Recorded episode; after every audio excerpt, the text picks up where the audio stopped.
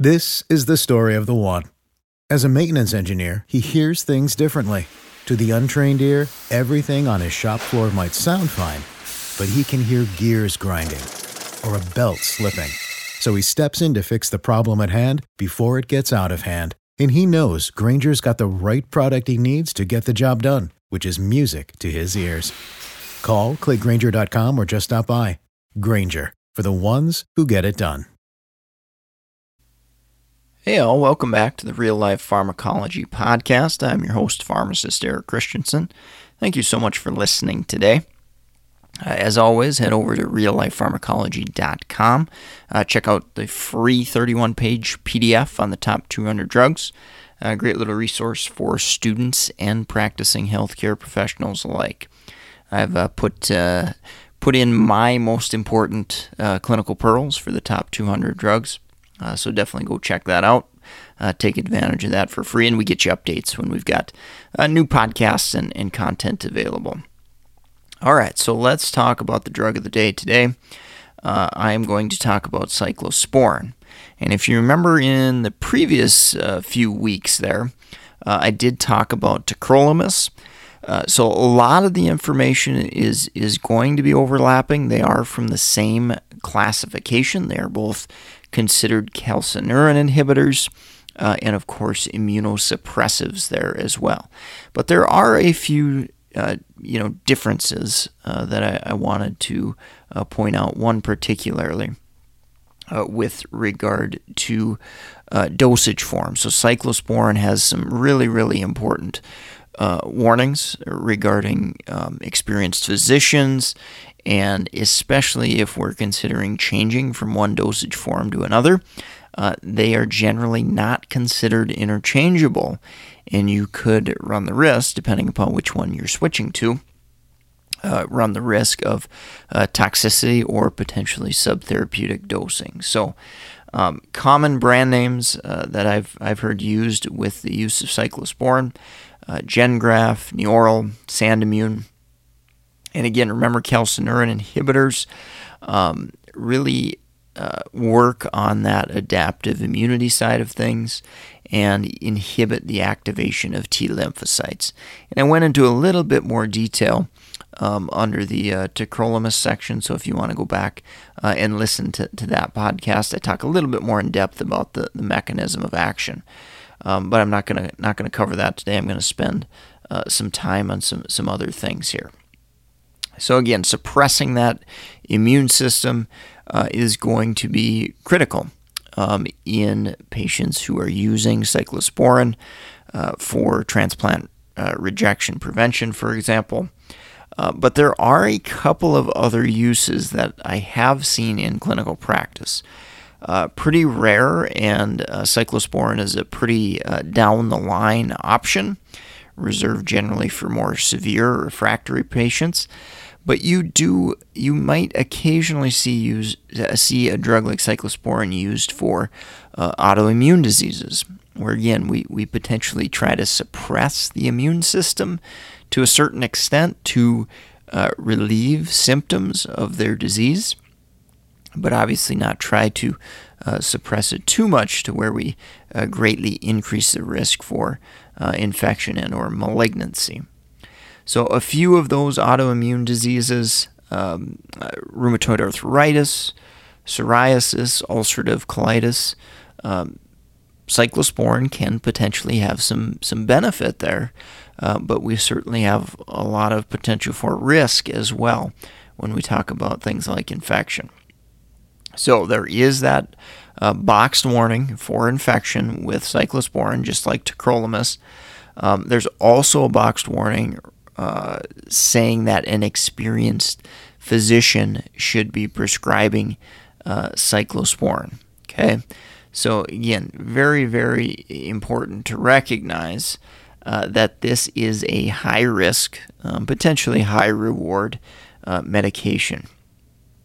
Adverse effect profile uh, similar to tacrolimus hypertension. That's going to be uh, a dose dependent effect as we escalate doses. The risk for raising blood pressure goes up as well. Uh, increase in, blood sugar, uh, elevation in triglycerides, uh, electrolyte imbalances like hyperkalemia, uh, magnesium alterations, uh, GI upset uh, can go along uh, with the the toxicity adverse effect profile. Some rare ones like tremor, gingival hyperplasia, those have all been associated with the use of, of cyclosporin. Again, there's an extremely long list of potential adverse effects with cyclosporin. One last one I, I did want to mention specifically uh, is renal impairment. So, as far as monitoring goes, you know, we're obviously going to want to look at renal function, uh, electrolytes, I, I mentioned, um, concentrations of, the drug, certainly, and particularly if we uh, adjust doses or we know there's been a period of uh, non adherence or something's changed uh, with the, the medication that we're using, um, or if we change other medications that may uh, interact with cyclosporin. Uh, if we change uh, the timing or how we're taking the medication, that might be another situation where we might have our uh, alarm bells going off saying, hey, you know, maybe we should uh, potentially check a level here because the patient isn't taking it as we uh, thought they, they have historically been there. So, very, very important things to monitor, lots to monitor. Um, LFTs are also recommended.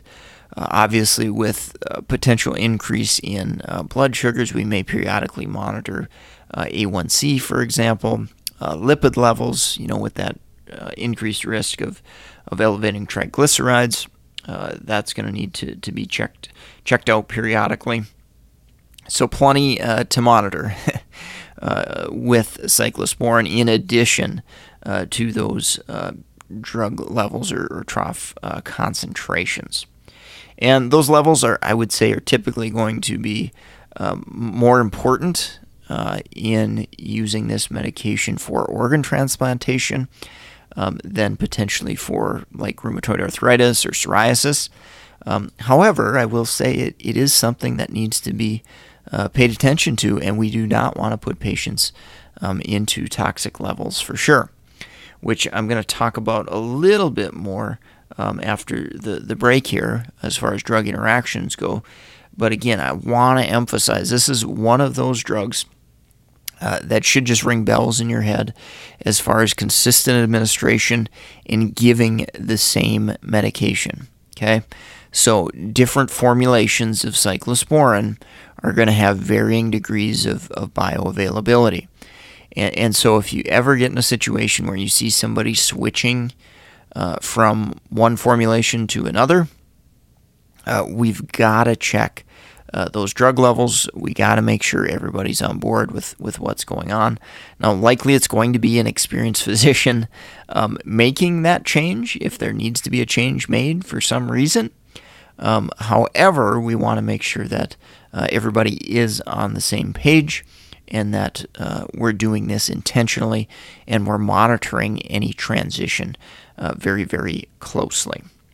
All right, so let's take that quick break and, and let's wrap up with drug interactions. If you're in the market for pharmacist board certification study material like NAPLEX, pharmacotherapy, ambulatory care, uh, psychiatric exam, uh, definitely go check out meded101.com slash store, S-T-O-R-E. If you're a healthcare professional just looking to pick up clinical practice pearls, uh, we've got a free Audible book that you can definitely take advantage of if you've never tried Audible before. Um, again, you can go uh, check out our, our, book on drug interactions, uh, book on you know just clinical pearls and case studies, pharmacotherapy, or the thrill of the case. Um, all those links are at meded101.com slash store under our Audible book section. Follow that link, uh, snag your, your first book for free there. And if you want to continue on with Audible membership, you can do that, um, but you uh, do not have to, to pay a dime. You can cancel it um, and get that six, eight, 10 hour book uh, absolutely for free there. So, again, all those resources, uh, meded101.com slash store, S T O R E. All right, so wrapping up drug interactions, we are going to have a similar, pretty similar drug interaction profile uh, with tacrolimus. So, CYP3A4 inhibitors are going to raise concentrations of cyclosporin. Uh, probably the, the one I at least alert patients more so to uh, is grapefruit juice. So, that is something that they could just pick up on their own, not be paying attention or forget they were educated about it, and start drinking it, and it can significantly uh, raise concentrations of cyclosporin. Uh, if you're a healthcare professional trying to monitor these patients, maybe you're primary care, uh, managing you know hypertension or you know an infection or something else, um, there's lots of different drugs that inhibit CYP3A4, uh, azole antifungals, um, even drugs like amlodipine or alprazolam, uh, erythromycin, clarithromycin all those drugs can potentially raise the concentration of cyclosporin and, and potentially put them into an area uh, where they're they're becoming toxic because those drug levels go up too high. On the flip side, inducers, uh, phenytoin, carbamazepine, rifampin, we've got to be aware uh, if we've got a patient on immunosuppressive agents, uh, organ transplantation, and obviously on cyclosporin, uh, that uh, those drugs that are inducers can lower drug concentrations. Uh, live vaccines, I discussed a, a, little bit further in the, the tacrolimus uh, podcast, so you might want to go check out check that out. Uh, echinacea, I mentioned as well. Nephrotoxicity uh, is important with cyclosporin, and we can have those additive effects from other agents, uh, NSAIDs in you know combination with diuretics in combination with ACE inhibitors. Those can all raise the risk of renal impairment and potentially uh, add on to the effects of cyclosporin. Uh, antibiotics, uh, I think of vancomycin, uh, aminoglycosides, those can have that effect as well. Uh, in addition to potential renal effects, ACE inhibitors, ARBs, could potentially uh, exacerbate the hyperkalemic effect uh, from cyclosporin. Obviously, any other drug that can raise potassium levels, like spironolactone, um, can have that effect as well. Cyclosporin also does uh, some inhibitory effects on CYP3A4 itself. So, drugs that are broken down by CYP3A4 um, kind of the classic common example uh, are certain statins, lovastatin, uh, simvastatin, atorvastatin. These are all broken down, uh, at least in part, by CYP3A4. So cyclosporin inhibiting CYP3A4 could significantly raise the concentrations of some of those statins. So very, very important uh, to think about all the, the drug interactions. Personally, as a uh, pharmacist, if I think a new drug is going to be added or I'm recommending a new, you know, medication or over the counter, I'm going to do a quick drug interaction screen, Re- recognizing that y- you know you don't see cyclosporin, you know, unless you're in a transplant unit, you don't see cyclosporin uh, used every day. I mean, it's it's not an incredibly common medication, um, but it is an incredibly important medication as far as uh, drug interactions go and patient adherence and things of that nature. So, very, very critical uh, that you're playing it safe and we are incorporating everyone in the healthcare team uh, if a new medication is going to be uh, started or changed, and that we're aware of the potential for drug interactions. All right, so that's going to wrap it up for today. If you enjoyed the podcast, found it helpful, uh, definitely leave us a rating and review on iTunes or wherever you're listening. Uh, share us with a friend, colleague. Of course, go subscribe at reallifepharmacology.com and, and snag your free study guide there on the top 200 drugs. Absolutely no cost uh, to you at all. Uh, if you've got comments, questions, if you think I got something wrong, um, which uh, does happen from time to time, feel free to reach out to me at LinkedIn uh, Eric Christensen, PharmD, BCGP, BCPS. Uh, also, you can track me down at mededucation101 at gmail.com. In addition, if you've got questions about any of the, the books, study materials, anything we've got there, um, certainly don't hesitate to, to reach out as well. All right, I'm going to sign off for today. Uh, thank you so much for taking the time to listen, and I hope you have a great rest of your day. When you need mealtime inspiration, it's worth shopping Kroger, where you'll find over 30,000 mouthwatering choices that excite your inner foodie. And no matter what tasty choice you make, you'll enjoy our everyday low prices, plus extra ways to save, like digital coupons worth over $600 each week. You can also save up to $1 off per gallon at the pump with fuel points. More savings and more inspiring flavors make shopping Kroger worth it every time. Kroger, fresh for everyone. Fuel restrictions apply.